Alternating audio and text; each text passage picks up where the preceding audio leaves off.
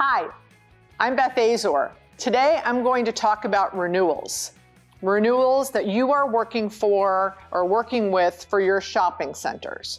I have 5 things that I consider when I'm working on renewals in my shopping centers.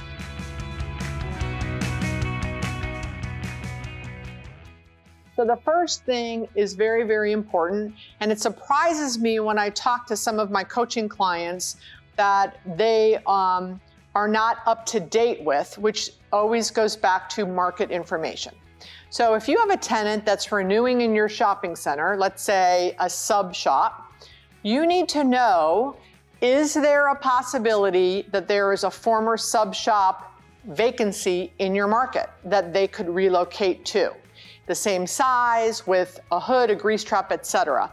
You need to be up to date with your market information so that you know that that's a possibility. Or let's say it's something with not a lot of infrastructure. Let's say you are renewing an H&R Block and you happen to know that there is a 900 square foot space in a better, more visible location than your shopping center.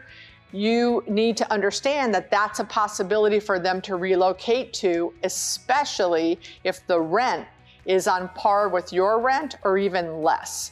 So understanding the market and all of the vacancies that you're competing with is the #1 thing when you're starting to work on renewals that you need to understand.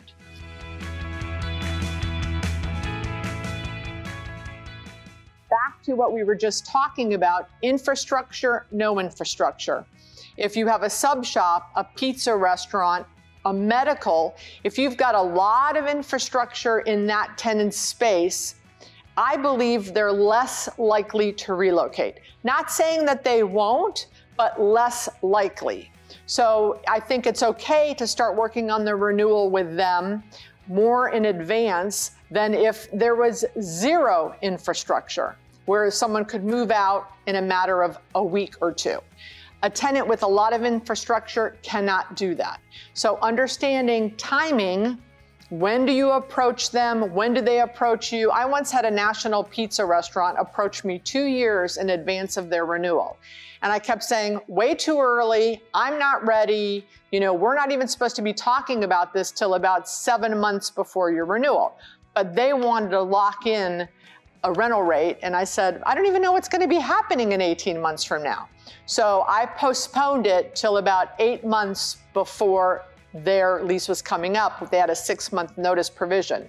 So we worked 2 months on that instead of what they wanted.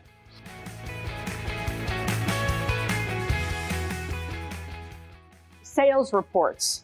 If your tenant reports, you need to understand how are they doing in sales and what their occupancy cost ratio is. So what percentage of rent do they pay of their sales revenue? If they don't report and they're a tenant that is someone that could report, for example, H&R Block doesn't really report. Allstate Insurance, you're not getting a report. But Starbucks, for example, they don't typically report, but maybe you can get a guide from either your tenant rep broker, maybe from the manager, maybe if you have a good relationship with the rep, to kind of get a guide. Now, if they know what you're doing and you're trying to plan for the renewal, they may not be very forthcoming. But even with mom and pops, if you don't have a requirement for them to report, it's very important to try to get the sales reports so you have an understanding of what they can afford going forward. Maybe they need a rent reduction, maybe they don't. I remember during the big bad recession, I was doing a consulting gig for a big REIT that had about 150 shopping centers, and they had a barbecue restaurant who was about to renew. And they reached out to us and said, you know, we need to negotiate our renewal. Our sales are down 35%, therefore we should get a respective rent reduction in the renewal. So we get their sales, and it turned out they were doing about $800 a square foot in sales, and their occupancy cost was about 5.75%. way in line for health ratio, right? Now, I understand that their sales were down from the recession, but they were literally printing money before the recession. So we did not give them a rent reduction, and they renewed at a healthy increase because they were very successful. I understand that they were not happy that their sales were down, but that didn't impact their health ratio when we were creating the market rent for the market renewal.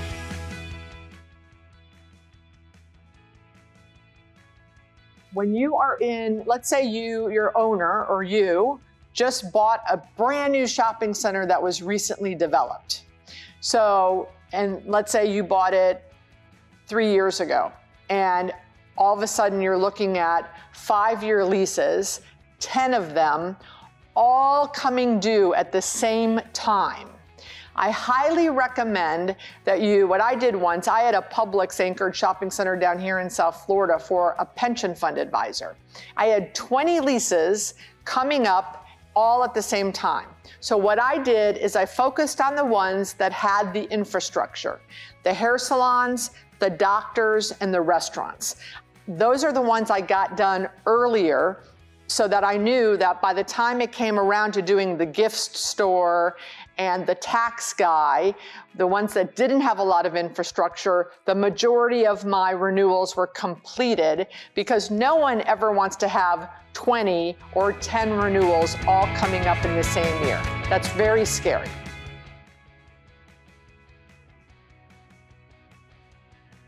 And then the last thing is understanding the market comps in your area.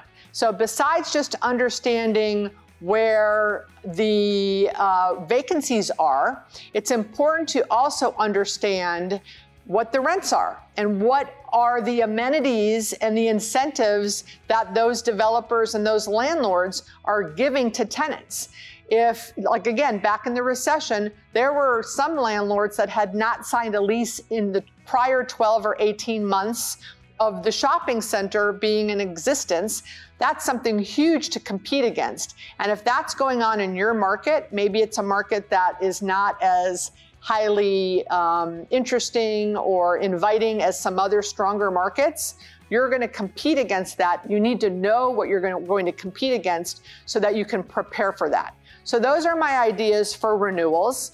I hope you got a little nugget in there that will help you. And please let me know, because I always want to hear from you guys if some of these tips help you with leasing your vacancies. Thanks.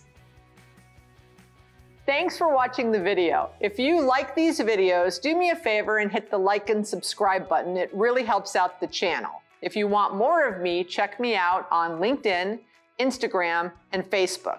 We also have a monthly book club that all of the book club calls are on Anchor, the podcast. I have about 50 other podcasts on Anchor as well. And if you're a female and want to invest, check out January 9th. We are holding our first commercial real estate investment symposium for women. It is going to blow your socks off. I hope to see you there. Don't forget, like and subscribe.